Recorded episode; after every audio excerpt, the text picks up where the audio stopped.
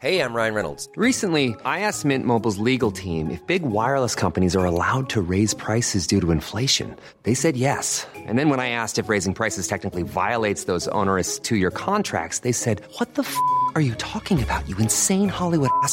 F- So to recap, we're cutting the price of Mint Unlimited from $30 a month to just $15 a month. Give it a try at mintmobile.com slash switch. $45 upfront for three months plus taxes and fees. Promo rate for new customers for limited time. Unlimited more than 40 gigabytes per month. Slows. Full terms at mintmobile.com. Hiring for your small business? If you're not looking for professionals on LinkedIn, you're looking in the wrong place. That's like looking for your car keys in a fish tank.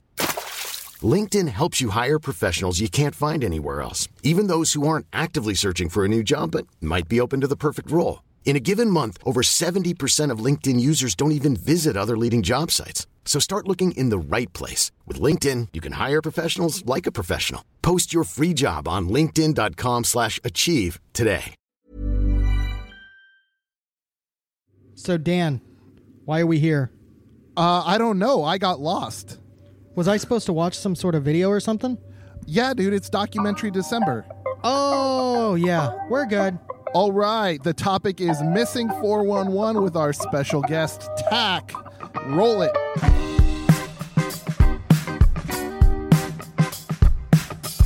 You are listening to the Beyond Terrestrial Podcast, your one stop shop for the outstanding, the unconventional, and the downright strange. Strap in because the boys are about to take a wild ride. I'm Funk Master B, setting up that tea for the duo of Gumfoolery. Your hosts, Dan and Lee. I believe in aliens. I mean, in an infinitely growing universe, why would we be the only living species? Bigfoot, Nessie, all that stuff, it's gotta be real. How are we to say that we're the only ones? It's just ignorant. I think aliens are not only from other planets, but they're time travelers.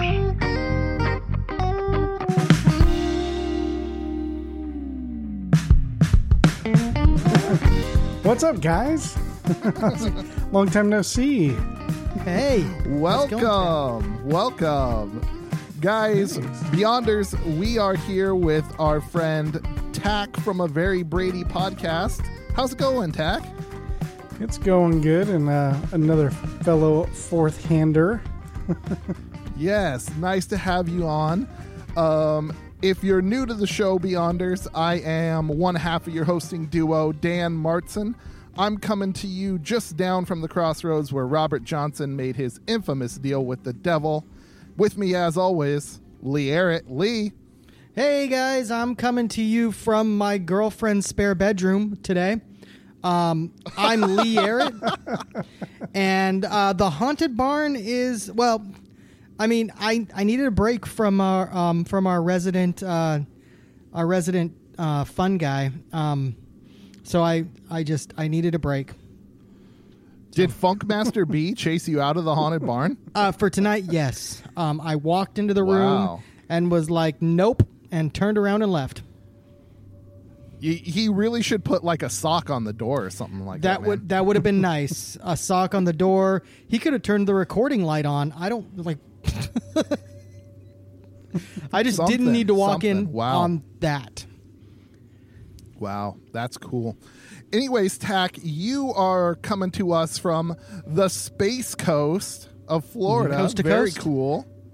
Space coast, space coast, coast to coast. yep, I live down here in the Space Coast, Florida, where all the rocket launches are happening and the space shuttle program used to be, and all that. Good times. Very awesome. Very awesome. Now, you do a show on the Fourth Hand Network um, called A Very Brady Podcast. Yep. And it's like a rewatch show. So we thought it was perfect for documentary December. We're just going to watch movies and then talk about them. That's exactly what we do, Jimmy and I. We uh, we uh, rewatch episodes of the Brady Bunch, and we break down the bunch one episode at a time. so Very good times. cool. How many more Very episodes you got left, Tach? Oh man, we're just about to finish up season two, so it's uh, we have three more seasons left. So we still got a couple of years more of uh, some content, but there's also the Very Brady movies that came out. There's also they also had a what is that uh, variety show that lasted a really short time. So the, we have some content plus the movies that came out in the '90s. We talked about doing those as well. So we got Yes, dude, those will be good. Those will be like good, like special episodes that you can sprinkle in. yeah, for sure. Yeah, for very sure. cool. Yeah. Very cool. Well, the subject of today's documentary is not nearly as groovy as the Brady Bunch. In fact, um, it's a bit of a downer. Um, we watched Missing 411 based on the book by David Paulides. Now, Lee, you had suggested Missing 411 as a topic before. Have you uh, read the book, or was this like your first foray into it? You know, I, I have not read the book. I learned about David Paulides um, through another podcast. Uh, I'm not, I really don't want to speak out of turn here, but I'm pretty sure it was Expanded Perspectives podcast out of Texas. Um, they did an interview with him, and in that interview, they uh, they discussed his book, and it really hit home with me the amount of people that are disappearing in our national parks and there's not there's not a lot of like oversight. Like you would think that there would be some sort of database right? That the national park service would want some sort of uh, information that they could go to and be like oh no it's not that many people or or oh yeah we may have a problem. Um, but instead they just kind of let it like you get scattered reports. And david Paulides really like he's got a history in um in like law enforcement and he really delved in and got got a lot of different reports. Now um this one not so in depth it's not quite he picked a few of them that were semi related and went after those and dan i'm not gonna lie dan this this one was a downer this one Yeah, big time. yeah. by the way, just to throw something oh. out there, Dan, you said this morning you were like, "Yes, by the way, I do my research. I started this video this morning."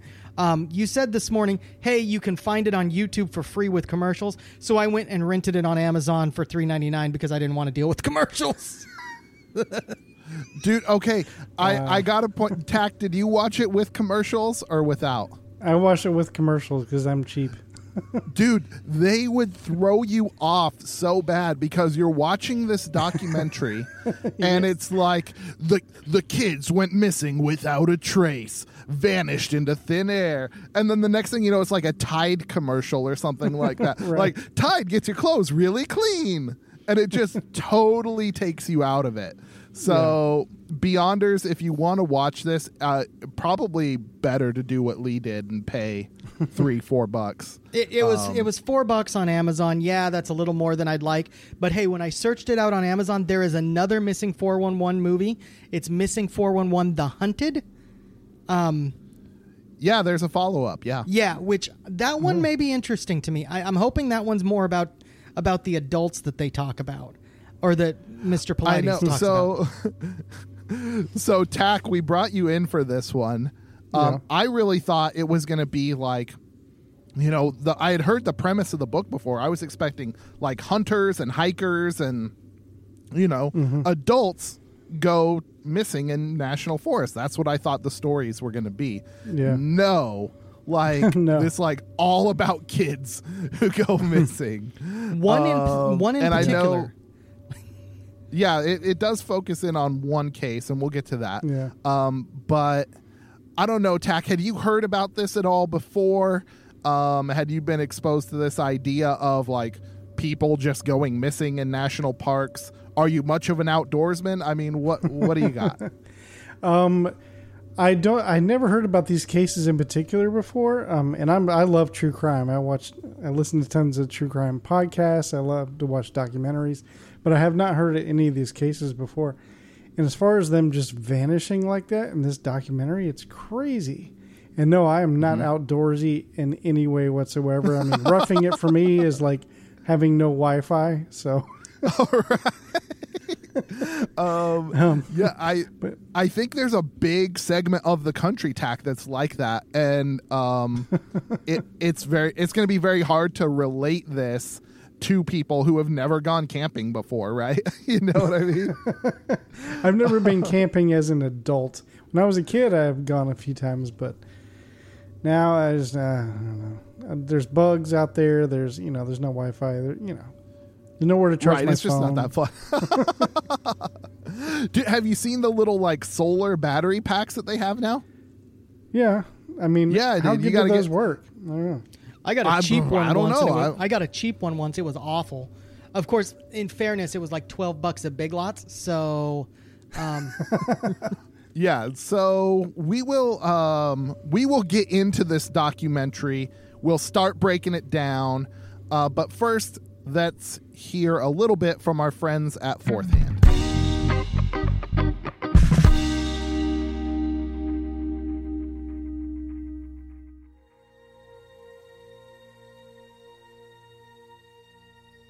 Space, the final frontier.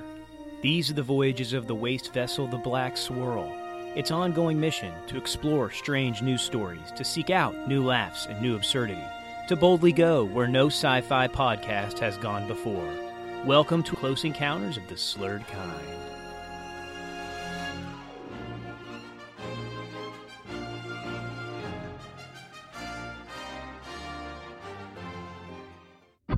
welcome back, Beyonders. We have been talking about a documentary uh, for missing four one one. Um, we just came back from a break, and Dan had one more thing he wanted to discuss with us. Uh, Dan, what what do we need to talk about again? Like, there's one more thing that uh, it's just slipping my mind. Yeah, so Lee, we watched a documentary. It was really good. Um, the music in it was really good. Um, we'll talk about all of this when we break it down. But it made me think of our friends over at Simple Equations Media in sunny Las Vegas, Nevada. They are a full service audio video production company. They can take an idea like a book you've written, want to turn it into a documentary. They can walk you through pre-production they can shoot it they can do the post-production they can do music um, all kinds of stuff if you're a garage band trying to do a music video if you've got a big project for work you're trying to break into film or tv the guys over at simple equations media have your back they make us sound good so i mean they can make you sound good Yes, they do. Um, they do a pretty good job because half the time I just throw random um, shit at the wall and see what sticks. So, Yeah, you don't say. all right, all right. Well, now that we've got the the business handled Tach, let's Yeah. get into missing 411. now, do this. And, and I and I was really serious when I was talking about like the music and stuff because Mm-hmm. it starts with some opening credits. Did you did you notice this Tach? Uh, the opening credits have like Yeah. gone away. That's not something that happens a lot anymore. Yeah, when it first came on, I was like, "Is this a movie?" I thought this is a documentary. you know, It's got like the little use miniatures. of miniatures. Yeah, the use of miniatures and stuff like that. I'm like, I thought I thought that maybe was that was going to be an ongoing theme. Yeah, I thought it was going to be an ongoing theme throughout the whole thing. Like whenever they were setting a scene, they would show like this miniature thing, but it was just in the intro. But it was a cool intro for doc. Yeah, and uh the music very ominous. Lee, um what what kind of mood, what were you feeling when you were watching these miniatures set up in little camping scenes? You know, it was really strange because you're right. Like the little miniatures was kind of cute, right? And I was like, oh, look at that. But the music was so ominous. Like the whole, the whole, the whole show, the whole, you know, documentary.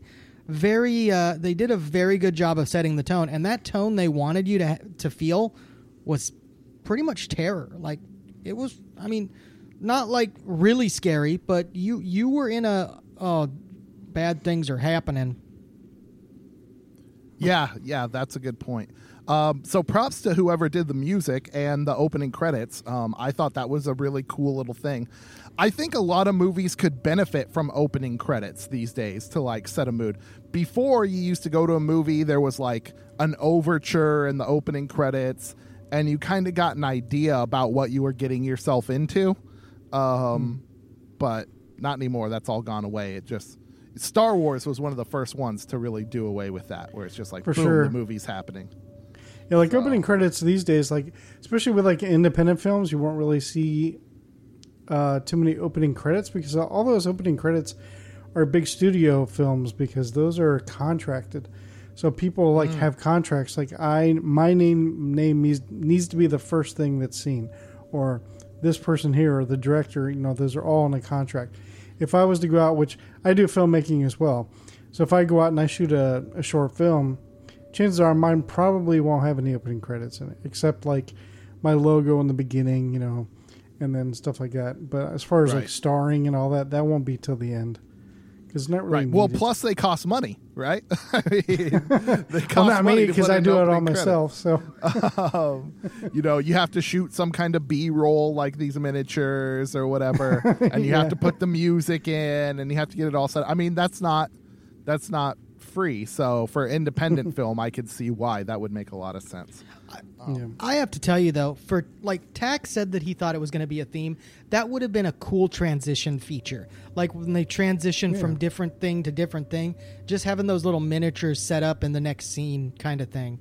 That'd be kind of cool. Oh yeah, maybe Like- instead of the black. Well, we'll talk about the transitions and stuff. So let's let's get into like the meat of it, and then Okay. we'll talk about the transitions and stuff that happens. Um, the documentary starts off in Idaho Falls, Idaho, which is actually uh, around one of our listener bases. So that's pretty interesting. And the case they focus in on is the case of DeOrr Kunz Jr. Um, little DeOrr went missing July 10th, 2015, um, from the Salmon-Challis National Forest near Leadore, Idaho. Leadore has a population of 105 people. That's on the sign that they show out there. I mean, it's small. It's out there uh, in the wilderness. So, um, anyways, DeOrr Kunz was camping with his uh, his father, DeOrr Senior, uh, his fiance Jessica, her grandpa Bob, and Bob's friend Isaac. Um, now the adults, the Sorry. adults in Little DeOrr. Um, I know what you're laughing at. yeah, DeOrr Senior and his wife uh, and little DeOrr had gone to town into Leadore to buy some feminine products, which Right. TMI, but whatever. Um, and they bought some candy and other supplies. Right, they're camping. Um, they come back, and Isaac and Bob had been out fishing in this tiny little creek, and they had caught a couple fish. Um, and DeOrr Jr. and his wife are like, "No way, you caught fish in that tiny ass creek." And he's like, "Well, I'll show you where we got them." They went out to go look at the fish in the creek, and little DeOrr was following them. And they said, "Well, d- you want to go back with Grandpa? Like Grandpa's got the candy, whatever." The kid was like, "Yeah, no, yeah, no." The kid's like two years old. He turns around and goes back with his grandpa, and that's the last time anybody sees him. So it was it was pretty freaky. Um, and they go into a lot more details about this case. Um, but like first take, Lee, you lived over in Idaho Falls, right? Um, what did you? What was your just very first impression? That's really hard, Dan, and here's the reason why. I did live over there. I actually have had a fairly close relationship with a person that went to school with the the two parents. Um, Oh, really? so yes. Um, so for me, I've known about this story since it came out, um, and I've known a lot of the details since it came out. So if you're asking me first impression from the show, um, I'm having a really Yeah, hard time because from the movie. it was clouded very heavily from um, my overall impression of the case previously. Uh, but All right. So you you came in you came in with a lot of bias, is what you're saying already. Uh, yeah, I, I hate to say it, but I did come in with a lot of bias. So I'll leave. All right. I'll leave Well- the first impression well, to Tach. let's. Yeah, let's get Tach's take. What do you think, man? Are you asking me what do I think happened? Well, just just what was your first impression of the case? Um, Um, they they it, they pretty much lay out what happened. The kid goes missing. Uh, Mm-hmm. Like what what struck you early on about this? Well, one thing that really shocked me is like Grandpa. All right, like he said, he took his eye off him for. What do you say? Ten minutes off a two-year-old. Yeah, That is, I mean, if you have kids out there, you can't take your eyes off of a two-year-old for even like one minute. And then it just it seems like he just didn't really care. He kept calling, referring to the child as the kid through the whole thing. Like, I don't know, the kid did this, the kid did that. You know, like he he really didn't seem like he cared too much about what is it, his great grandchild. yeah, it would have been his great grandson. Yeah, So I don't know. That just seems shady to me. Uh, I don't know. I mean, yeah, but it's it's interesting for sure. I mean, it doesn't sound like the parents were involved or had anything to do with it. At first, you kind of think the buddy Isaac is kind of involved somehow, just because he's seems really shady. But I don't know if that was just the documentary just boosting that up and trying to get that in your head. I don't know, but Well, the private investigator grandpa- mentions at one point with Isaac that he did not participate in any of the search, did like refuse to talk to anybody for the majority of the time. Um, yeah. that's shady. All right. Well, we're Sorry. we're, we're getting beyond our I first apologize. impressions. We're I getting apolo- beyond our first impressions. apologize. but but um yeah so it's it's a crazy story um and i was actually living in southern idaho when this happened so this was like Hmm. national news we were probably um i don't know like an hour and a half away from idaho falls um so Yeah, that checks like, out. we we heard a lot about it um well and probably much further away from lador lador's way out there um Uh, you may be closer to Leadore than Idaho Falls. It's kind of north. No, you'd have to take all these back ass roads like the like the road up to this campground they talk about it is like um you know uh, a rock path essentially. Um and you have to go very slow over these big rocks and washouts and stuff like that. And you can navigate it um and you can do it pretty easily in like a, a pickup or any kind of high clearance vehicle. But if you were out there in like a passenger car, you could have a really rough time. Um, and honestly, like it's slow going over these rocks. So, um, where they were is way out in the sticks, and to drive out to Leadore from where I was, you'd have to go like around craters of the moon. So that's why it takes longer than to just take the freeway to Idaho Falls. Gotcha. that makes sense. That makes sense. Yeah. So, so they do a cut, um, in between, like, the DeOrr Kunz Jr. case is like the through story of this documentary, and they splice in some other cases. And when they do the cuts, they use an interview from David Paulides with uh, Coast to Coast AM. So, what did you guys think of the Coast to Coast cut? Tach, we'll start with you. Um, I thought that was kind of weird and random, like when because he came on kind of early. Like they threw the case in early on in the doc, and they're like, "Okay, here's the case. Now let's cut." All of a sudden, now you're hearing the coast to coast interview, and you're like, and then they mentioned aliens. I'm like, okay, so this is going to be about aliens then. Is that what they're going to discuss about? He was a- abducted by aliens, you know. And I thought maybe this is the direction the whole documentary was going in. And I was like, okay, this is interesting. All right. But then it's like never mentioned again. So I really didn't see the whole point of that cut at all for the whole documentary. Yeah, Lee, your your thoughts. I mean, Coast to Coast is like big in the world of Forteana, but uh, I don't know about if it really translates to regular people. Lee, what what do you think?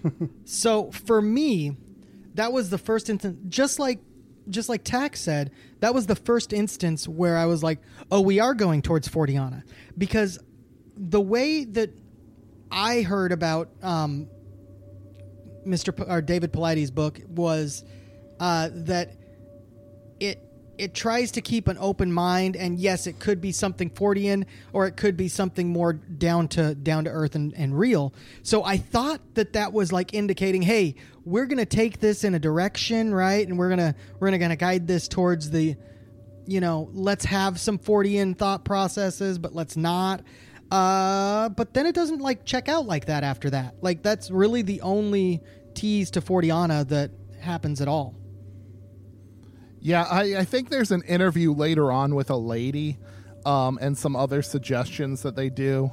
Um, but it just, for me, the coast to coast cut doesn't work because it almost takes away some of the legitimacy of the doc, right?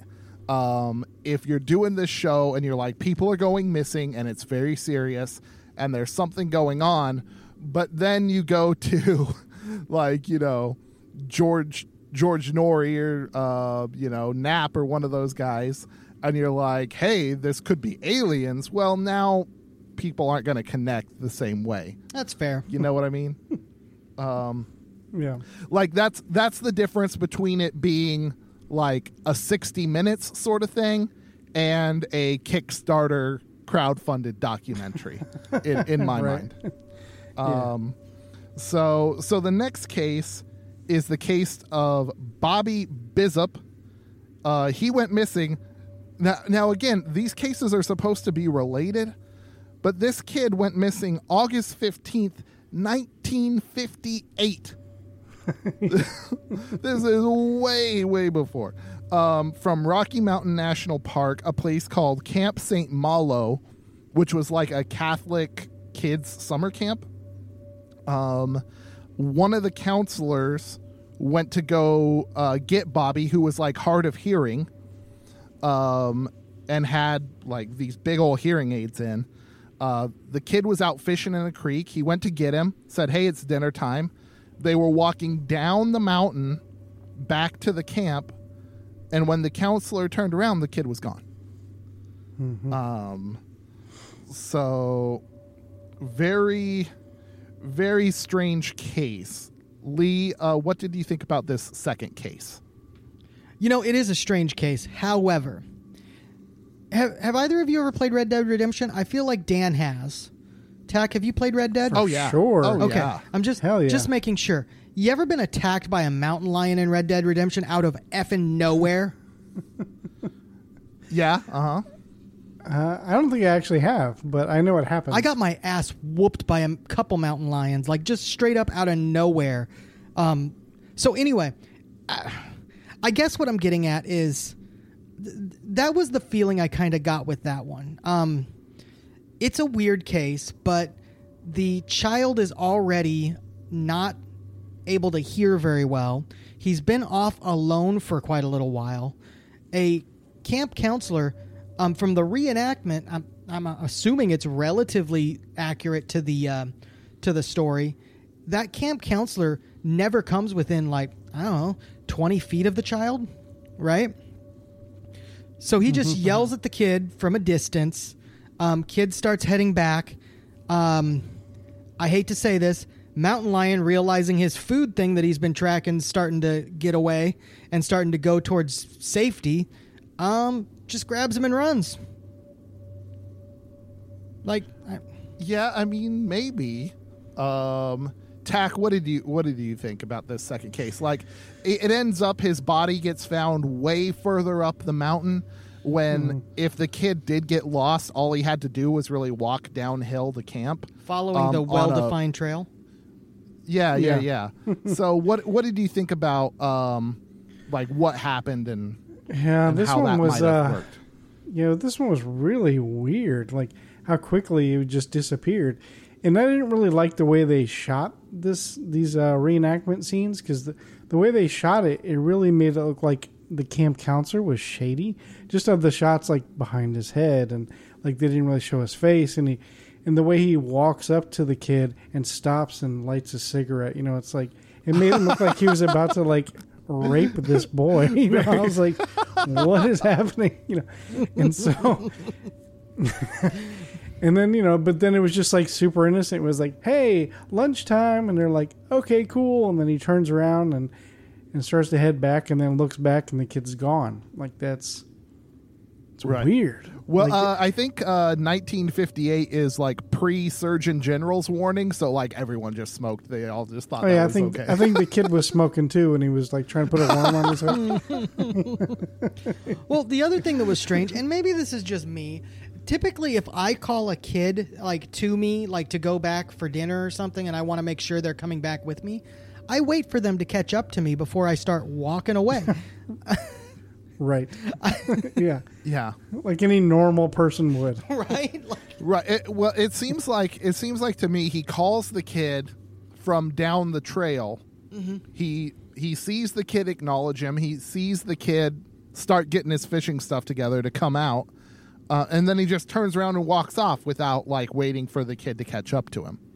Um, and then uh, what was it? I think it was uh, years later they found like his hearing aids way up the mountain. yeah, they found like Tooth or something? yeah.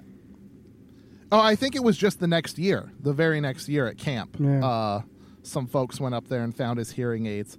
Um, but I'm like, dude, once once he's gone, you know, um, who knows where how his remains could get spread, right? Yeah. Mm-hmm. So like a year's time they they make it like he walked all the way up there and that's where he finally died um i find that highly unlikely so I agree with that. Now, there's a story later on. We won't get into it yet, but that one's really strange because I, I get the feeling that that did happen. Like that child just walked all over the fucking place. Yeah. Well and this is a common theme amongst these cases Tach. Like it's always like their body was found here where people had already searched or their body was found here which is way ways away. Um on yeah there's i don't know. It's once once a person's passed away who who knows what animals do? I mean and especially if it was an animal in the first place right. I, I just feel No, like I feel like mountain lions automatically go for the throat. Um, that mountain lion just grabs him by the throat. He can't scream out because it's cutting off his airway or what have you, and then they just drags him up the mountain to eat. Yeah, I've seen. Have you guys seen that one video of the guy that fell into like a tiger cage, and then he got pretty much eaten by a tiger? Mm-hmm. It's a really disturbing video. Did you see this video? I think it was like No, somewhere I like in don't- I don't- Indonesia or something. Sounds about right.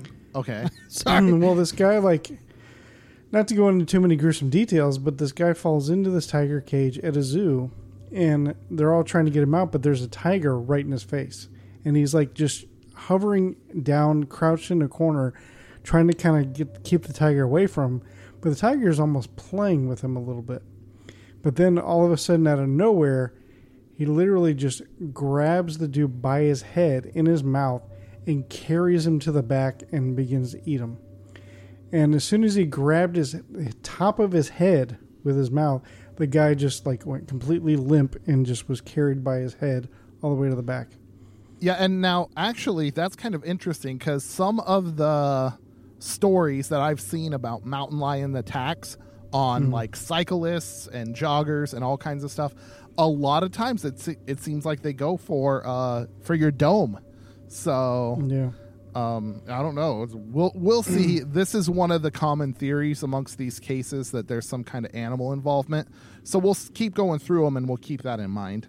Um, so at this point, they introduce us to one other case, and they cut back to DeOrr Kunz Jr. and talk about the search efforts. Um, they had 200 plus searchers out there by Leadore. Um, they had vehicles. They had guys on horseback. They had a helicopter equipped with FLIR. I mean, they had tons of folks looking for this kid. And of course, they suspected animal involvement. Um, they even suspected potentially like eagles because Right. this kid was small enough he could have been picked up by an eagle. Um, so they were looking. Guys, if, if I have to go violently, I want to be taken out by an eagle like that. Like, I mean, I guess they'd have to be. Lord of the Rings eagles at this point, but still, like, Yeah, I mean, It is pretty American and badass. right. um, so so yeah, like they talked about animal involvement and what could potentially um, take him. You know, a bear, a mountain lion, an eagle. Um, the creek was a big, um, you know, object of their investigations. There were a lot of little trees and snags all through this creek. Um, so if he had fallen in and got swept under, he could get stuck under a snag and drown very easily. Um, even though it was a very small creek. Yeah, I was gonna say I'm. I I mean, I can see that he could get like he could possibly drown in the creek. I just don't see him being swept far away in that creek. Like at least in the in the views that they gave us of it, it doesn't look like that would be possible. Like I, he wouldn't move very far from where he landed. Tach, what do you think about the creek or the animals? Well, first of all, I think you guys are mispronouncing it. They pronounce it crick in the documentary. yeah, that is true. It is uh, okay. That that's uh, not that yeah, I know that's that what true. the difference is, but I say creek. But um, but you're right. Like the, in any of the creeks that they showed, none of them really looked that deep. Or I mean, it seems like you could walk through all of them. I mean, Mhm. maybe I missed something, but Yeah, I I, mean, know. for a two-year-old, maybe like you could see how a two-year-old could fall and drown in just about any sure. amount of water, right? Yeah. Um, Yeah, but I'm far as, saying like, swept away it, though? far. Like that's where I'm. yeah, yeah, yeah. I don't know. You're right. That's a very good point. Like, would it actually take him away? I'm not sure. Um, so, of course, um, with some of the natural explanations that they were looking for, they were also looking for human involvement. And uh, naturally, the people who they would suspect are the four adults who were there. Um, so they interviewed the parents. Um, in their recreation of this, they um, they think the kid was maybe about 50 yards away from his dad and maybe out of sight for like the grandpa said for like 10 minutes and then God, that's a long time That is a very long. Time. for a Yeah. two-year-old. Oh, you know long. what? Um, that's a good point. I we just took um, our daughter out last night. We went to uh, dinner with some friends at one of those fancy malls, you know, where like people drive through and there's like little open spaces and fountains and stuff. You know how they have these malls these days. Um, and we let her run around the fountain and stuff. Dude, this kid would have just taken off, right? Um, if you stopped watching her for two minutes, she'd be around the corner and then who the hell knows? Right. right? Um, and I think what's interesting about these cases is because they happen out in the woods, um, we we don't suspect things. Like if this case happened in a town, everyone would say he was abducted, Mm-hmm. right? Um, so I wonder like how many of these cases of missing kids in town are they all abductions or you know is there something else going on? Because you can't tell me what's happening to these kids out in the woods is exclusive to the woods. Like the same thing happens in town i'm sure yeah, like some mountain man somewhere abducting Right. kids. Bigfoot, guys. Bigfoot. Big- He Oh shit! I didn't even think about that. He pops in that. from his interdimensional hideout, grabs the kid, takes him up the mountain, throws him out, says, "Find your way back home, kid," and then typically the kid dies. Sometimes they don't, but typ- typically they do. I don't know, man. I don't know. It's it's just weird. Like like I said, um, you see cases that happen in town all the time. Some kid goes missing. Um, I just wonder about the kind of the rural urban disconnect in these stories. It kind of intrigues me. Um, so now they're interviewing these parents. They're talking about how long the kid's out of sight. And this is the first suggestion that maybe his his parents had been negligent. Um, Lee, you came in with some bias already. Uh, that's just like your quick thoughts. Um, I don't know if it's full negligence. Um, I do feel like if I had a two year old, the last thing I would do would be, hey, go back to your grandpa if grandpa is out of sight of me. Uh huh.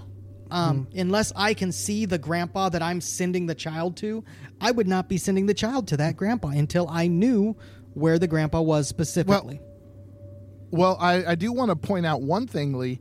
You can see the picnic table in the campsite from where they were down at the creek. That's fair. so fair. It's like it is a little ways away, but it's really not that far away. So it's I I don't know about the negligence. I I couldn't say, um, but that's something they put into our mind when they go to the next story, which is actually I think the saddest story uh, in the documentary. Um, For sure. It's uh, Is that Crater Jaryd. Lake? Uh, no, no. This Oh. was the Jaryd Atadero. Um, he went missing October 22nd, 1999, in, uh, near the Comanche Peak Wilderness. Uh, he was only three years old. Now, his family worked at the uh, the Poudre Canyon Resort, um, which seems like a cool kind of gig. You know, uh, you got campers going by, you're out near the woods. Yeah, you're running the store all day, but um, it, you know, it's in a cool little spot. Um, and his dad, Alan, had let him go with a uh, with a church singles group. He let his sister and Jared go with this church singles group. They were supposed to go to a fish hatchery, but instead they actually went further up the road to the Big South Trail, to the trailhead there. And uh, they started taking a walk uh, up along the river. And as they walk, they start to spread out. This is something anyone who's been on a hike will tell you, you know, if you go with a big group, people start to spread out. Um, Jaryd was like way ahead because he's three years old and loaded up with energy. Uh, and there was someone from the church group kind of up there with him, but he ran up out of sight. And after a few minutes, she was like, I haven't seen the kid. A- And that was it. Now, years later, uh, some of his clothes and like the top part of his skull um, and like a shoe were found about 550 feet up this uh, in this rock slope. Uh, it was kind of like a talus slope or like a boulder field. It- a boulder field is probably a better description. Um, and to get up there, you would really have to like scramble on your hands and uh, feet to climb up there. It's a pretty tough climb for an adult. So, how did this kid's remains get there when there was no blood on his clothes, no animal hairs, no discernible evidence of how he got up there? Um, Tach, what did you think about this one? This one got me because they interviewed his dad, and like, now I'm a parent, you're a parent, Lee's a parent. Like, this one was rough. Yeah, this one was really sad. Um, I really felt for this father, man. Um, yeah, this one was just as weird too. And like another thing I thought was a little bit morbid how his dad had his skull like Yes. I thought that was weird too. That- but like, I was on the one hand, I was like, "Oh gosh, that is really weird to have," and on the other hand, I'm like, "Well, that's all that's left," you know. Uh, so Yeah. so like I got it, but I also I did think it was really creepy too. right. But uh, like he is not buying this whole animal attack thing. He's not going for it. He's like he wants answers, and I feel for him, and I feel bad, and I wish he could have some real closure. I mean, he's got closure as far as yes, his son has passed away, but there's no real answers, and that's what's the saddest part of it. Yeah, Lee, your thoughts? Okay.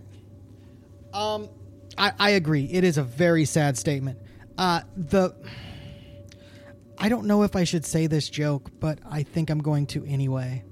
Dan, I really thought you were going somewhere very morbid with that last like little bit where you were like, you know, one part of me's like, wow, that's really morbid, but then another part of me's like, and I thought you were going to say that would make a great candy jar.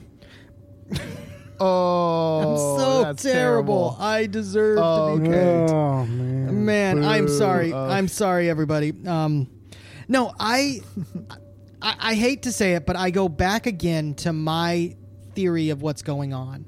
Um, with the children, I don't know about adults necessarily, but I believe with children, in a lot of cases, it's some sort of animal attack, even if there's not as much evidence as you might think.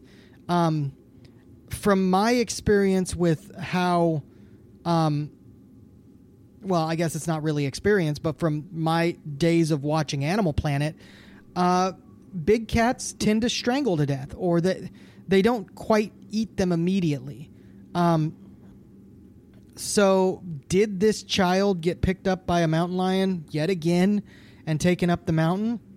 I, I think possibly, I, and, and I hate to be that person, but the blood is the blood is concerning. I and and I can't explain the blood, but there's where I fall.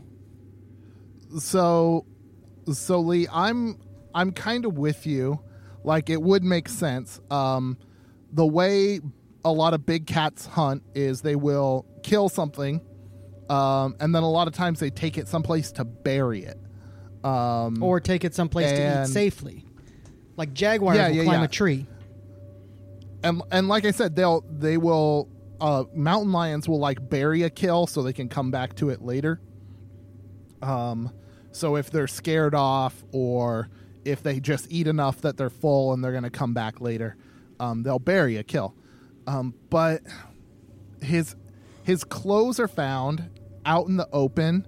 Uh, the shoes are in a spot where they look absolutely pristine. Um, it, it's like they had just been worn. Um, I think I think what had happened is in this boulder field, the shoe was in a spot where uh, it was shady most of the time, so it didn't get sun bleached. Um, so I think that might have been part of the factors there. But the no blood on the clothes is the weirdest part to me, Tach. I think that is like how would how would a kid, you know, you know, I Did wonder, they ever say they I found wonder the shirt maybe, or jacket of this child? Sorry, I don't mean to interrupt. Yeah, he had he had the Yeah. shirt. Yeah, he had the shirt. Okay, because I remember the pants, and with the pants, that that was the that was the little blue sweatpants, wasn't it? Yes. Yeah, with the pants, you know, they were inside out, and it was like, well, a mountain lion wouldn't do this. Uh, well, if a mountain lion's dragging you up the side of a mountain, and they happen to your pants happen to catch on a rock, I, could see that possibly happening that way. Yeah, I wonder. You know, I honestly wonder if um, something something happened. The kid got far enough ahead. People didn't see him. He climbed up there on his own and then fell, uh, and then died of exposure. Um, That could be possible So- too. I could Yeah. see him potentially climbing up there on his own. I mean, he's three years old, but some kids climb like crazy. dude it's insane yeah and i think i think the documentary does a little bit of a disservice to how crazy kids can be when they Yes. get going off on their own Tach i mean you know you've seen kids like they have some of them have energy all day Mhm. for sure. yeah, I don't know. This one was really it was a mystery. I'm Yeah, not sure if I buy the animal one either. So I don't know. I think i think this one is the best case well this one and uh, one of one of the really old ones are some of the best cases for some kind of supernatural intervention because there's just really no answer. But again, I think this is like a human thing to try and fill in the answer, right? We don't know what happened, so it must be something we don't understand. Um, very like God of the gaps sort of thing. Um, just pl- plug it in with whatever you believe in interdimensional theories, aliens, whatever. Um, so who knows? It's a weird one. So we will cut back to Idaho Falls and more missing 411 cases after this quick break.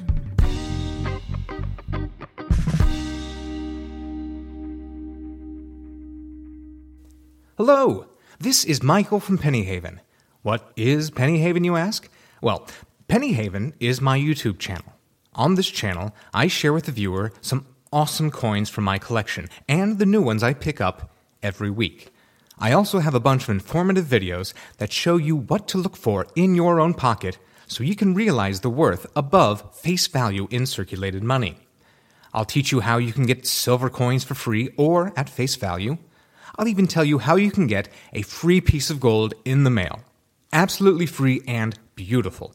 So come on over, subscribe, watch my playlist of informational videos, or anything that catches your eye. Send me an email to find out how to get some free gold and start getting the most out of your money. So please go to youtube.com and search for Penny Haven. That's P E N N Y H A V E N on YouTube. All right, we are back with more Missing 411 here on the Beyond Terrestrial podcast. Now, Lee, we've talked about um, a couple of different cases, and we're going to cut back to Idaho Falls. And uh, they use like a lot of shots of Idaho Falls, the falls, uh, the water tower, the library where, before we get back into the dock, where's your favorite place in Idaho Falls? Oh, um, probably down by the river. Uh, it's a beautiful little green um, walkway. To tell you the truth, I don't remember that water tower that they like sp- scan over as they're doing like the opening shots there. I don't remember it. I didn't know it was there. I was like, where'd that thing come from? Dude, it's it's right downtown. I've never noticed it before. Never noticed it Um, before. so my my wife and I are huge fans of the Museum of Idaho in Idaho Falls. Uh, they just did a big expansion like last year, the year before. So really cool. Um, and then the Celt downtown. Uh, it's like an Irish bar. Oh, you were talking Um, about stuff but the like food's that. really good. Yeah, dude. The Guinness brownie. Guinness brownie. Get it. All right. Um, now, Tach, um, I remember from a Very Brady podcast, you had mentioned you had spent some time in the United States Navy. I did. Yeah, eight years in uh, the Navy. Yes, i- in uh, submarines, right? Yes. Yep. Submarines. Very cool. Very tight space, right? You're, you seem like a taller guy, Tach. It was that no, rough? not at all. No, I'm No. But it doesn't really matter. Like I'm only like five eight. Um, Oh, okay. but uh, it's like it depends on what class of submarine you're on, depending on how big it is. So you have like the fast attacks, which are a little smaller and tighter, right. and then you have the tridents, which are much bigger. Um, they're more of like a quote Cadillac style, and uh, Oh, there's spaces that the the overheads are pretty high, and you know it's not as cramped as you would think. So you so you got to ride on like a boomer sub, right? Well, they yeah, so they call them tridents. Like boomers class is like the older version of the tridents. Oh, I see. I see. So yeah, then they came out with trident class. Um, no, the SSBN's the Ohio class is what it was. So Very cool. Very cool. So, I don't know if you know, but Idaho Falls is right next to the Idaho National Laboratory, which is a nuclear uh, power research facility. nice. Um, and actually, the very first nuclear reactor that ever made usable electricity was built in Idaho. oh, that's awesome. Yes, it is the it is the precursor to the Nautilus and our entire nuclear fleet. So Which is interesting Um, considering how many, like Idaho is one of the biggest states for um hydroelectric power. Yet, we were also the uh, the first state to produce a a, a nuclear. nuclear, yeah. Um, they have they have that very first reactor. It's decommissioned now, um, but it's like a museum, and you can go visit it. Um, and they have some really cool stuff. Um, outside, they have these giant jet engines. They tried to make nuclear powered jet engines in the fifties, um, and uh, s- it, that's not a good idea for a lot of reasons. um, but the idea was like a submarine, you could have a bomber that could just fly continuously and always be ready to drop its nukes. Um, Right. But planes crash a lot more than submarines sink, so Right. it was a poor choice. They didn't go through with that. But um, this nuclear reactor that they built, um, it's like experimental breeder reactor number one. Um, they had no blueprints. It was so top secret that the guys who built it uh, would get with the contractors. If they had to write something down, they'd do it on like a napkin or a piece of paper, and then they'd burn it. so is is really cool. Um, but anyways, we're gonna go back to Idaho Falls, and they kind of interview Grandpa a little bit and talk with him and his friend Isaac. This is where we find out Isaac is a weirdo. yeah. right? So uh, that's putting it mildly. Him and uh, both of his teeth. right. he's got he's got very uh, like a picket fence going on behind his lips. Um, and but you know what? Even if he's a weirdo, I just didn't get the uh, child murderer vibe off of him. I don't know about you guys. What do you think? I don't know. For me, there was a certain point. I think it's when he's like shirtless, hiding behind his door, trying to say that he doesn't want to do an interview, and the guy is still interviewing him. yeah. I'm assuming he was just shirtless. I'm hoping he was just shirtless, but it was so fucking awkward. At Yes, that moment, I was kind of like, uh, he's maybe. But the more I heard his, the more I saw of him, the more I was like, uh, I think he's just like really weird, like a little creepy, little. I- I don't think he'd be murdering the child. He might be doing something else, but I don't think he'd be murdering the child. Tach, what do, what do you think? He definitely gave off a, a creepy vibe, but I'm not sure if that was the documentary doing that. And plus, they also mentioned that what he had, he was a sexual predator at one time too. Yeah, I think, think? so. Yeah, he had. I a- mean, of course, he had some kind of conviction. Yeah, they didn't say what, and there's like a huge spectrum when it comes to sexual predator. you know, it could be Yeah, anything from just saying something to raping children, and they're all kind of treated equally. Um, and uh, so we don't really know true, what he did. Accidentally Um, pee in front of a Girl Scout troop, and you're going to get labeled. right? you have Right. to register the rest of your life. Yeah. Yeah, once Um, you're on the list, you're on the list. Yeah. Hey, did you know? A fun fact about the list, by the way. I don't know if you guys knew this. Sorry to jump off topic real quick, but the woman that actually pushed for that registering list or registering sex offenders and all that kind of thing, the woman that started that whole movement, actually now wants to retract it and wants to get rid of it now because there is no. It's all ones and zeros when it comes to these offenses. So Right. just like you said, somebody could just be pissing somewhere and not realize what they're doing. Are now registered sex offenders versus the it's the same as the guy who raped three children and you know and there's like 10 year olds that are registered sex offenders that are on this list mm-hmm. on their list now and it's there needs to be more know, It's like it's like a scarlet letter. There's no nuance to it. It's just Yeah. boom out there. Yeah. Um, So yeah, it's it's weird. Isaac's a weirdo, but I think this is one of the points that they bring up uh, where they're talking about Grandpa.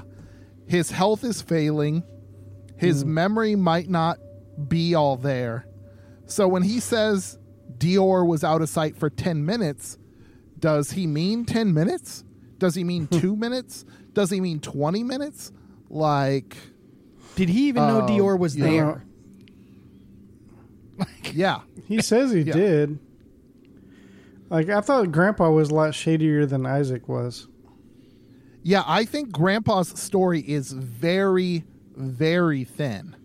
So, uh, I don't know. Maybe he, maybe it is something like the private investigator stated that he thought Grandpa went back inside the camper and wasn't watching the kid, and maybe he feels guilty about that, um, and just doesn't want to say, Yeah. yeah, I, I took my eyes off him and the kid walked off, and it's my fault." Yeah. Also, I just once again I didn't like how he kept referring to the to DeOrr as the kid.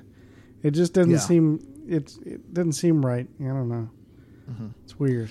Well, well, we we cut from this case to the case of Samuel Boehlke, uh, who went missing October 6, 2006, pretty recently, uh, in Crater Lake, Oregon. Now, this case, honestly, I think might be the most cut and dry of the ones that are presented. Um, he was with his dad.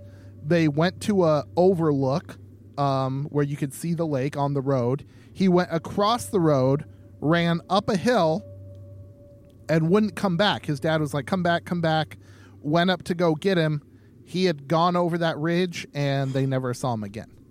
Um, but while so they called out a search, and the, that night, two feet of snow fell at Crater Lake. Um, and so that uh, that was it, and they were, never found him. Um, but this gets to some of the points we had started to think about about the National Park Service and its failures, um, about how maybe they were too slow to react, to call in the other authorities, um, and how there is no, uh, how it seems like there is no overarching uh, procedure, database, or knowledge of all of these cases that happen uh, in the national parks. Um, Lee, what do you, what did you think? Because this gets into kind of the the meat of the of the book of its themes. Yeah. So my initial thoughts on this is you're right. It's a pretty cut and dry case. Uh, child went over the ridge, disappeared. Was he grabbed by something? Did he just fall down into like a crevice and not able to be found? Um, very cut and dry, in my opinion. Uh, Get covered up by snow during the night. Exactly. Exactly. Um, it was even if the child had just ran off and they just couldn't find him because he was playing hide and seek, being like crazy. Um, he would have still like yeah he would have disappeared overnight. So that to me gets me kind of like that one was probably my biggest one because that dad like literally that's exactly what happened. That child, uh, as far as I was concerned, fell to his death. Um, the uh, the national parks that really links up with uh, David Paulides' book. That's probably the closest link to the to what the book is trying to highlight, and the book is trying to highlight that there isn't a very good uh, structure on either how nor like need you like you said like there is no procedure at national parks. They usually call in the county sheriff um, which is okay but they are a national park service. They are like they have people there that can arrest people. Like if you're doing something illegal in a national park a park ranger is capable of arresting you if they they wanted to. Um, Right, right. so why wouldn't they they have a better procedure with the park rangers? Why wouldn't they have a database um, at the national parks or at least at park level, right? Like maybe not have it linked up, but at park level they would. Like you would think they would, but they don't. They don't really. Yeah. So, so Lee, I mean, we we said procedure a couple times there. I just want to cut in really quick. Um, like we worked at at a retail store before.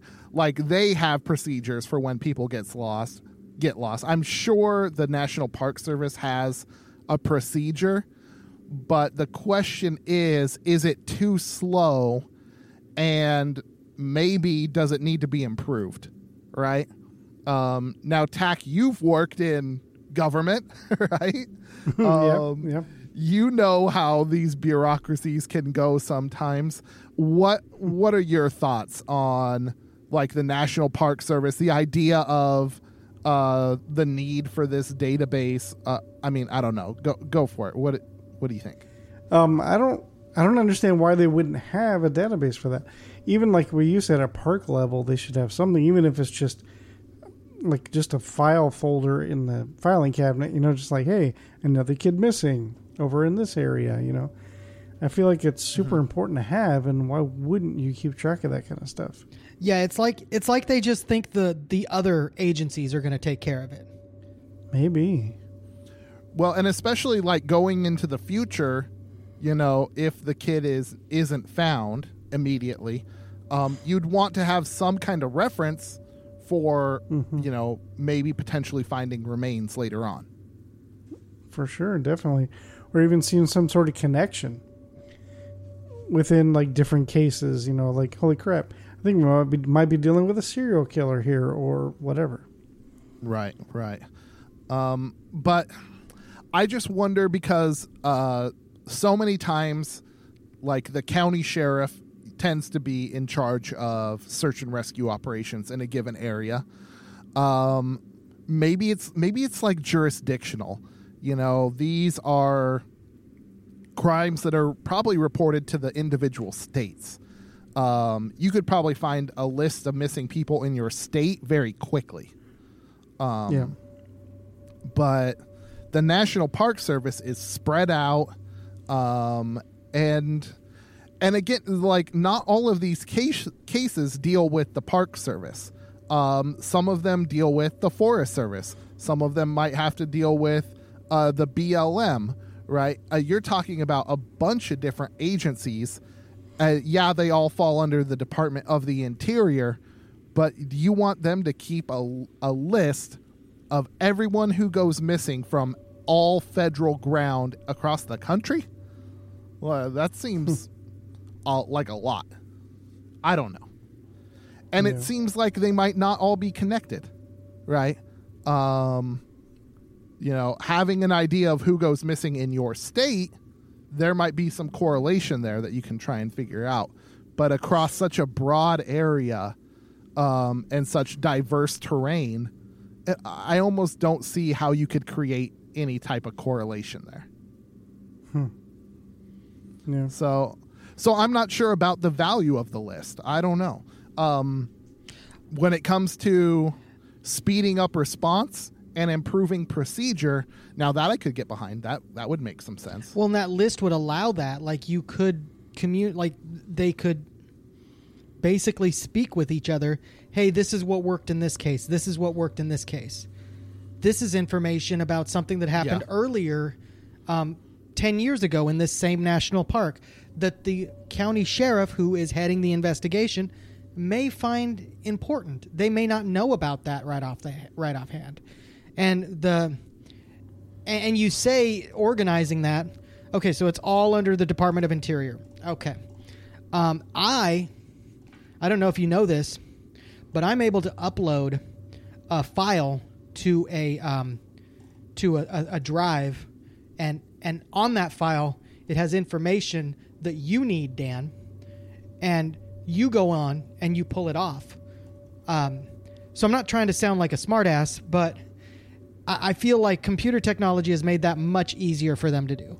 It should not be that difficult for them to have a program to log this information, um, and and have it be interagency. It doesn't need to be just like it. It doesn't need to be just related to national parks. But let's say the Department of Interior interagency. Um, information or you, you know what i mean? Crime information or something like that or disappearance information. Um, they could have that be interagency they could give that a- that access to the fbi i. Think too many times um, government bureaucracy gets in the way of information getting to the people that need it in order to solve issues. So sorry i'm off my soapbox that's, now yeah, that's that's uh, let's uh let's move on because this is this is like uh, you could really get into the weeds about like government bureaucracy and the operation of these agencies and how they should communicate with one each other. Blah blah blah blah blah.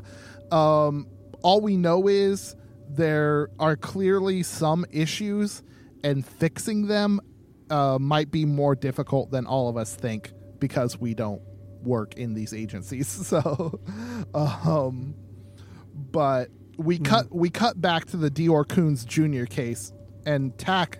This is where we get into the weeds, where like they start talking Facebook conspiracies and Right. uh, you know the public perception of the parents, like you know because they didn't do enough interviews, all of a sudden they're suspicious. Um, and who the hell knows what random people put up on Facebook? I mean, you've seen social media these days. Tach, what what did you think about the this section, the, like the Facebook response to the DeOrr Kunz Jr. case. Well, I mean, uh, it's not surprising because everybody's going to think automatically, well, the parents did it and they're murderers. And, you know, we're all, you know, we're, we've all seen the Casey Anthony stuff. Um, and just in the wake of that, people just now automatically assume the parents murdered their child and they're trying to cover it up, whether it was an accident or whatever. And I personally don't know. Uh, I don't. I mean, it seems like Lee knows a little bit more about these uh, this family than I would. yeah, Lee, this might be a good time for your biases to come out in the Facebook conspiracy section. Um, oh, the Facebook conspiracy section. Um, yeah. the the person that I knew or that I was in relation with uh, honestly believed that the parents killed the child. Um, based off of her history with the family, she felt that um, the uh, the fam or that those parents were not the type of people to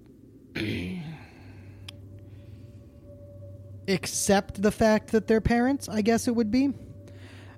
Oh, I'm- really? hmm. and I'm not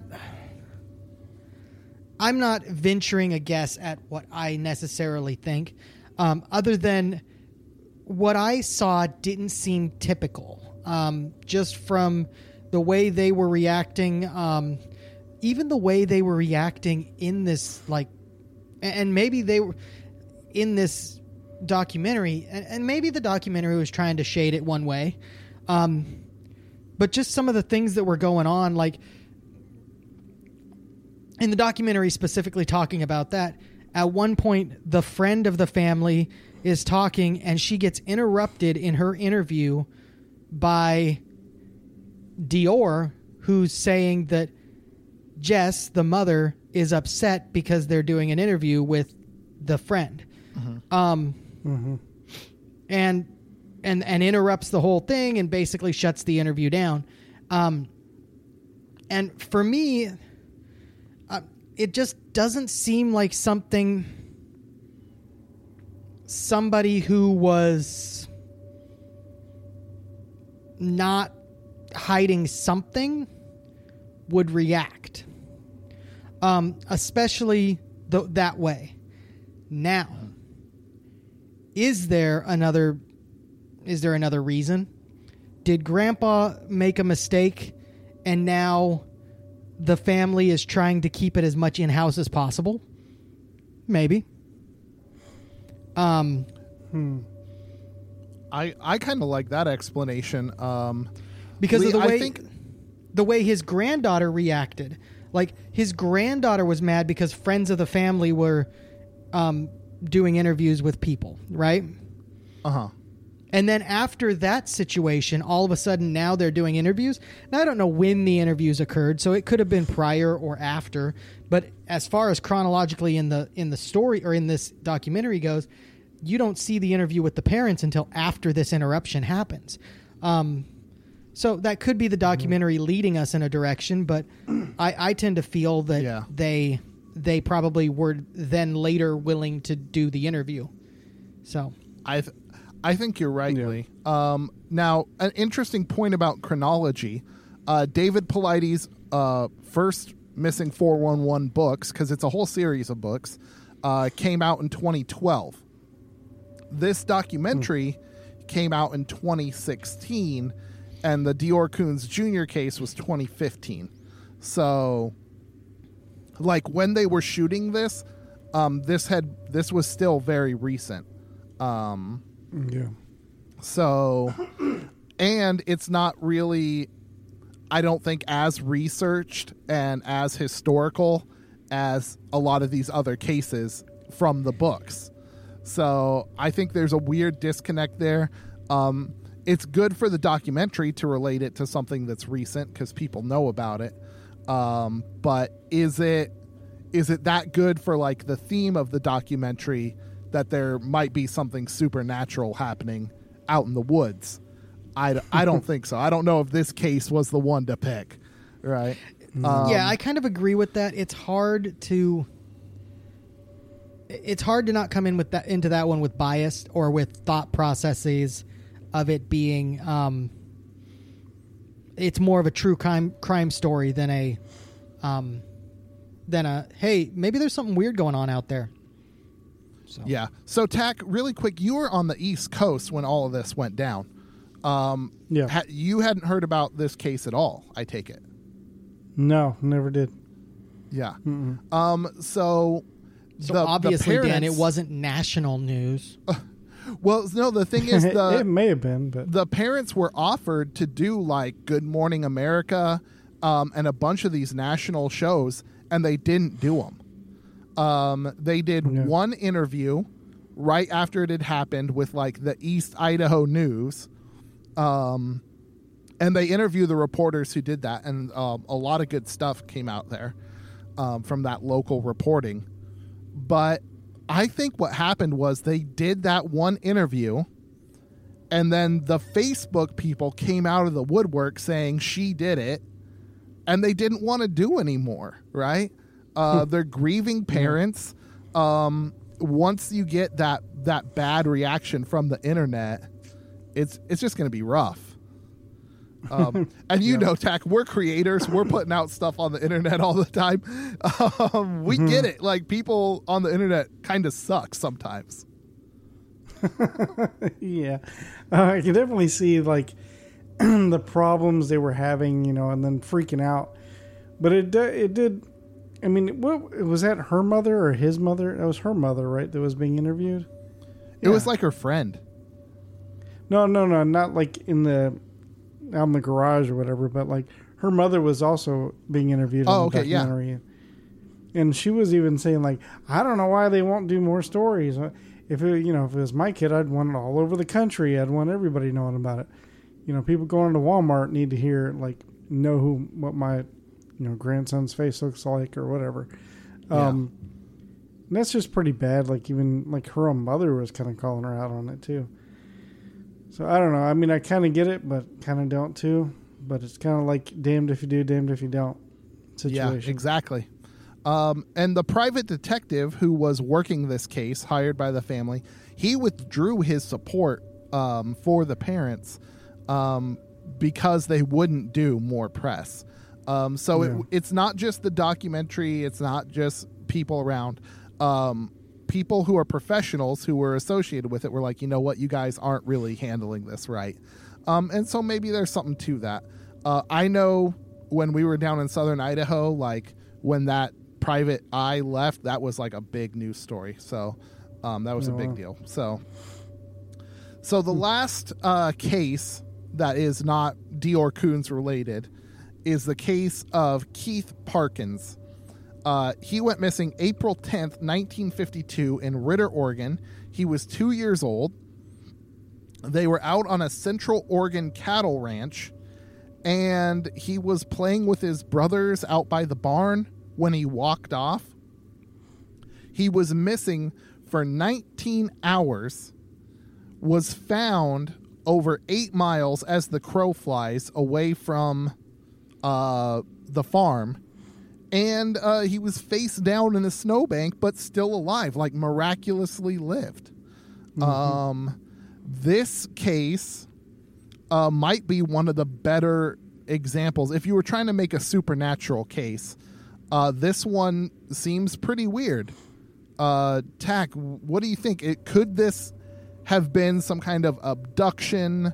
Some kind of interdimensional rift, something where this kid got way further away from the house than he should have been. Um, I didn't really catch that vibe of it being anything supernatural, other than I mean, it was really far distance. I mean, we had our buddy, what Lester Stroud was on the in the documentary talking about, you know, the distance because he did the walk that the little kid actually did, and uh, what was it like? Um, eight miles. One one leg of it was eight miles, right? Or Yeah. something like that. And um, it's impressive, and that's also an amazing story. I love that the documentary threw this story in there to have like a there's a happy ending one too that you know, but it is a kid being that came up missing in the woods, but also was found alive and you know I would say alive and well, but you know he was a little malnourished or whatever, and um, but I it was weird, but I didn't catch any paranormal vibes from it or anything. Unless I missed something. Did I miss something? No, like uh, Lee, you're you're more into this interdimensional stuff, um, and I know you you love your a good alien story. um, Oh, I do too. Like- don't get me wrong. yeah, yeah, yeah. How how do you think this like this relates to the some kind of supernatural abduction or whatever theory? you know i'm with Tach they didn't they they kept it kind of vague i don't think that they intentionally or they they wanted it to go towards supernatural but i can see where that supernatural vibe could have came from um for me it's just strange that when you look at the map that they put up it shows that he would have like walked one direction. For hypothetical speaking for um he walked southeast um and ended up in a cow pasture and they found evidence of him in that cow pasture but then they found him actually northeast of the cabin meaning he walked south and then back up north um, and that means he walked south a couple miles maybe and then turned around and walked up walked upright or walked north Yeah, I think I think in the map, Lee, it looks like he goes kind of like northeast at an angle and then due west, like down a river Yeah. or something like that. Um, But yeah, you're right. He like switches directions. Yeah. anyway, and he it. backtracks. And when they say it's eight mile, like where he was found was eight miles as the crow flies, that means he he he basically doglegged that. That's not an eight mile. That's not an eight mile walk. He walked twelve, maybe fifteen miles.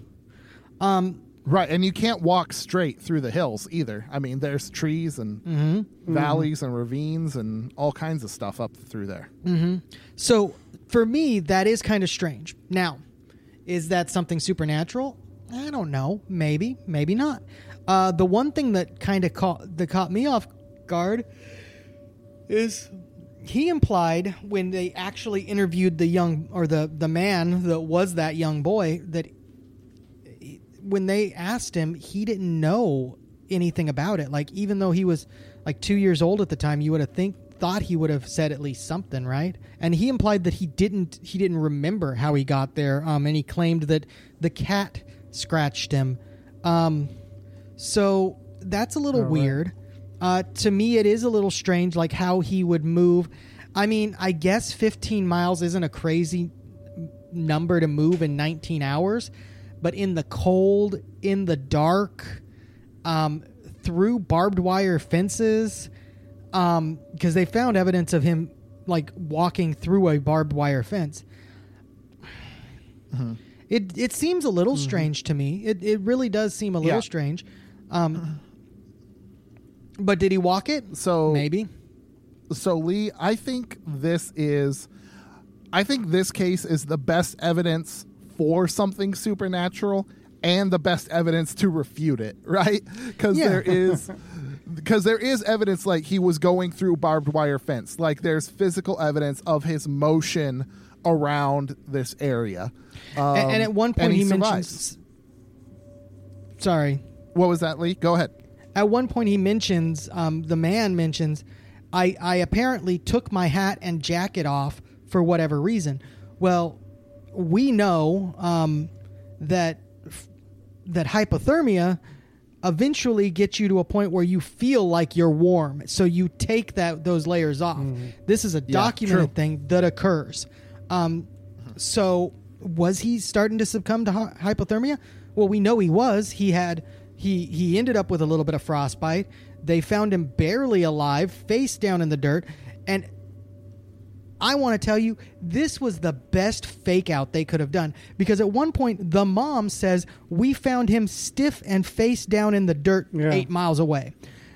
do you know how like I was in in like my daughter was listening in and she's like what happened to him and I was explaining how this child died when they threw the curveball and was like oh he's still alive He's still alive. Yeah, it was. Yeah. It was a good one. I liked it. Um, Tach right. Like, thank goodness there was one where someone lived, right? Yes, Because the rest of yes. the show had been such a downer.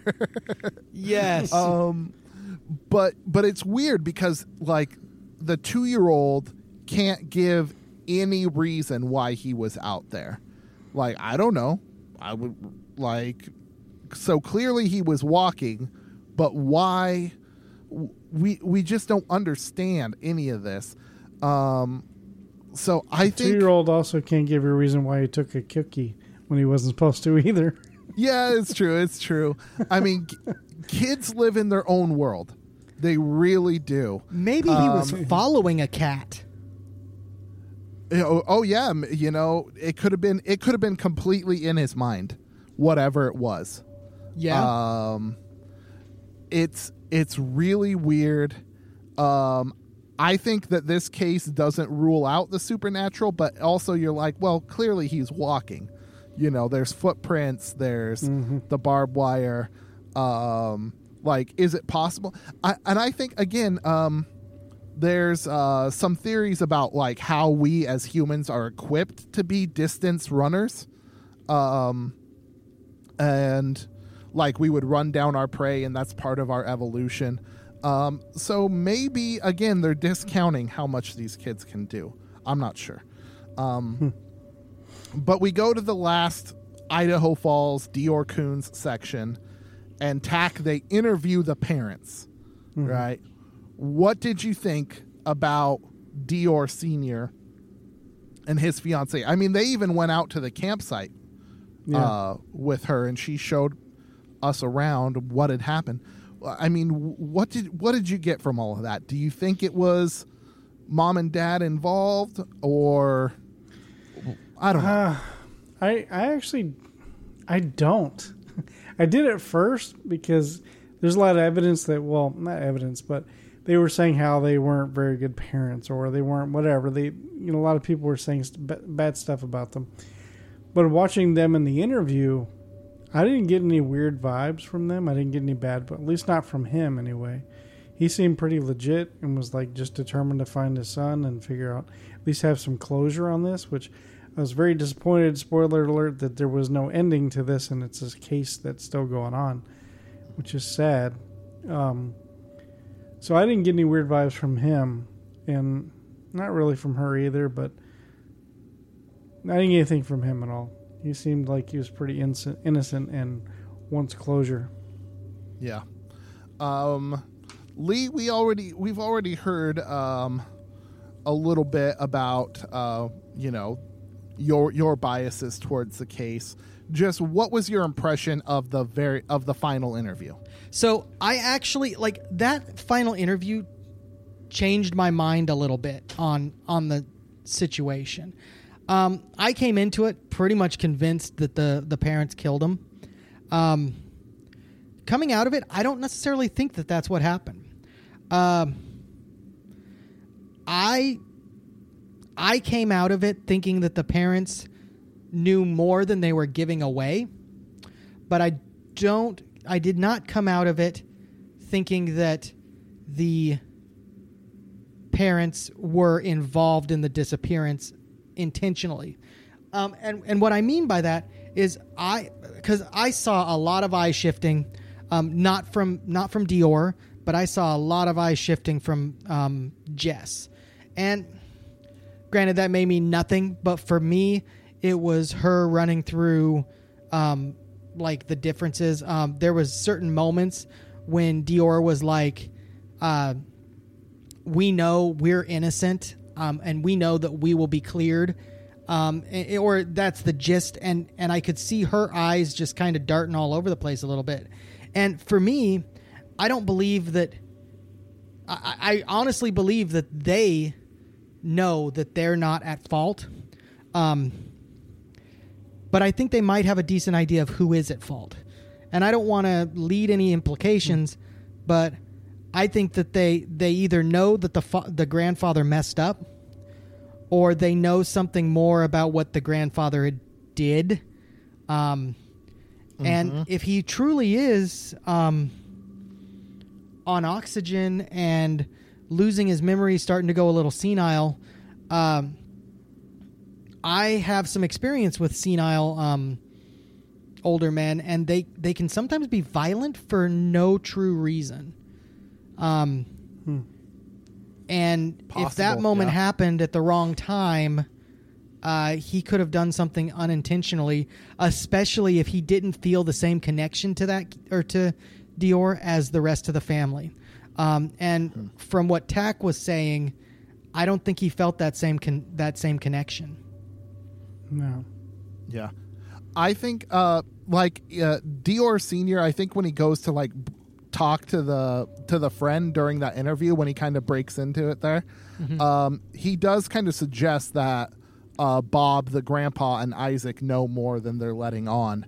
Um and I th- I I'm kind of leaning towards grandpa on this whole thing. Um clearly uh, he was the last one who should have been uh, with DeOrr. So um, I I wonder if it's not necessarily deception, but it's a combination of like guilt and not wanting to like blame your family, right? Uh, you know, eighty something year old man, um, your own grandfather. Like uh, it's rough. It's a rough situation. Plus the guilt and the and the loss. I mean, it's just a lot to deal with. So I, I, Um, that's what I'm that kind of thinking. Like, yeah, sorry, I don't mean to interrupt, but No, no, that kind of wraps up the DeOrr Kunz story. Um, and now Paulides says that he has like 1,600 of these cases where people go missing mysteriously uh, around national parks and forests and stuff like that. I, I honestly think if you did list them all, you would have a very tough time finding uh, a real strong correlation uh, amongst these cases. Um, there, this like during the coast to coast interview part, there are some. This is where some of the supernatural suggestions come up, like whatever force this is, maybe has been with humanity for all as long as history or prehistory or whatever. I don't know about that. That's a little much. um, one of the cases, uh, one of the stories comes from this dog handler lady. Do you guys remember this? This is right in the outro, and it's a very small part of it. Do you remember the dog handler story, Tach? Yeah, I'm. Are you going to talk about how the dog was kind of going ape shit in that? yeah, and the kid like comes out of the fog. Yeah, yeah, yeah. Mm-hmm. Yeah, that was creepy. Like that image of like this this like naked kid comes out of the fog while the dogs are barking and you have no oh man. That And her be, dog was is- actually barking during that story. Yeah. Dude, that's some horror movie stuff, right? um but again, I think it goes to prove like it's hard to explain what these kids are doing. Uh, they live in their own world.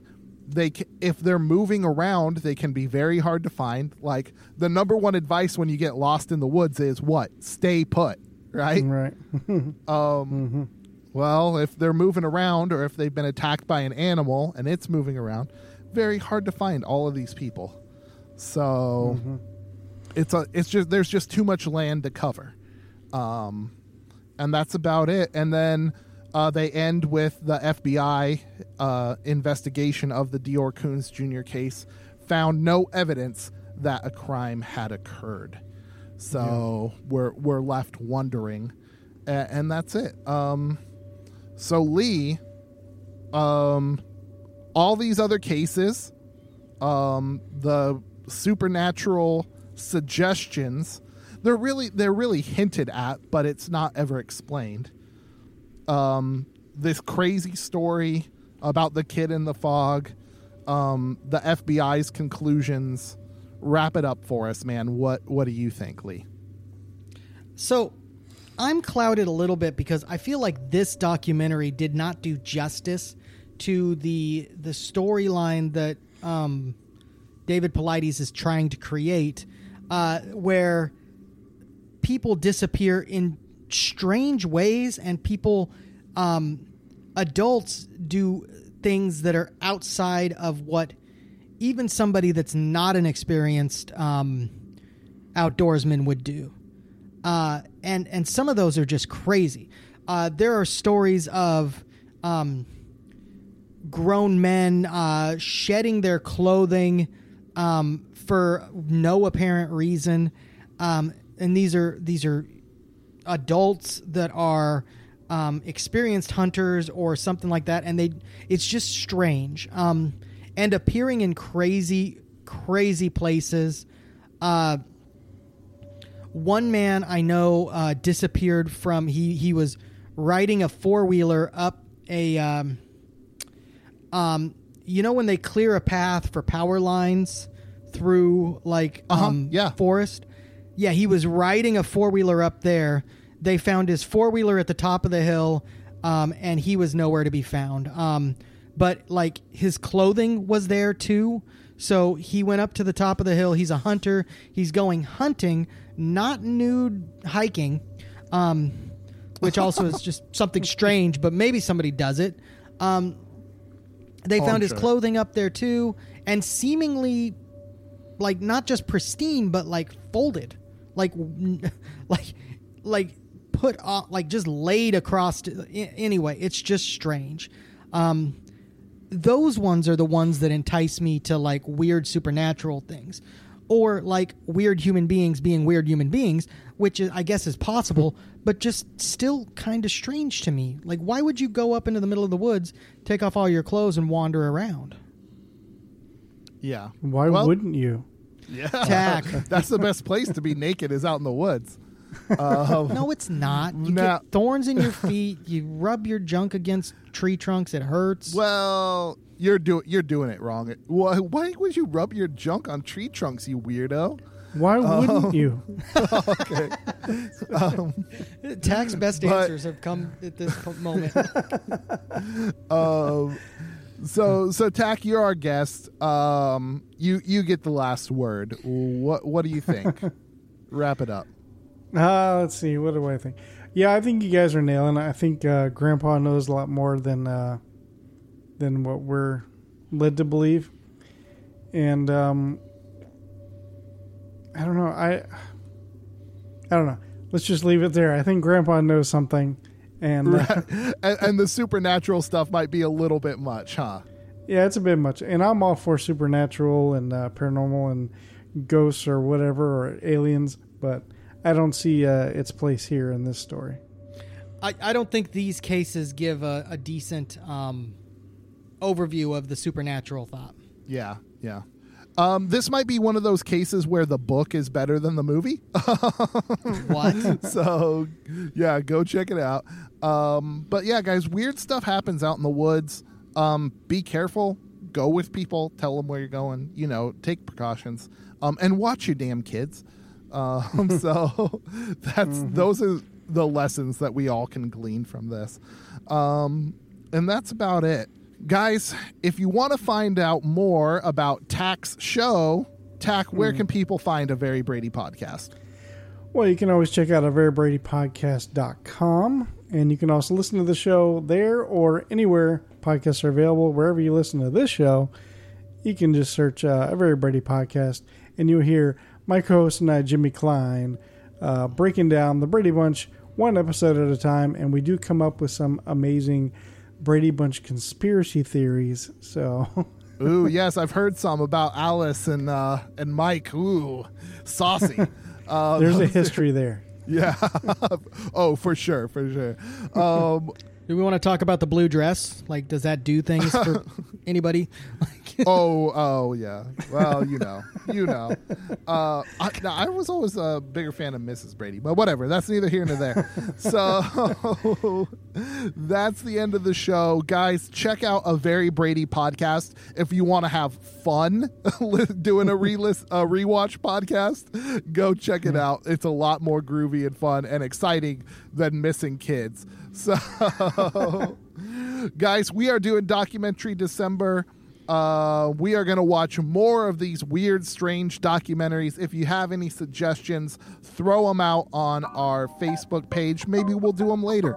Um, you can go to our fan group. Uh, the fan group's a good time, Beyonders, fans of the Beyond Terrestrial podcast. It's on Facebook. Find us there. And keep looking out for more tales from out there beyond terrestrial. Thank you for listening to Beyond Terrestrial, three of y'all. If you're still a fan of this show, follow Beyond Terrestrial on social media and join the Beyonders Facebook group for even more strangeness. Links to everything, including previous episodes, are available at beyondterrestrial.com. That's the place to go for stickers, merch, show swag, and our Patreon. Patrons get exclusive access to ad-free shows, giveaways, and the unedited after show show. Anything you give to the show goes straight to Funk Master B's bachelor pad, which for now is also where these giant turkeys record this show. This show was edited by Simple Equations Media with music by Mike Root. Dan and Lee will be back next Tuesday with more from Beyond Terrestrial.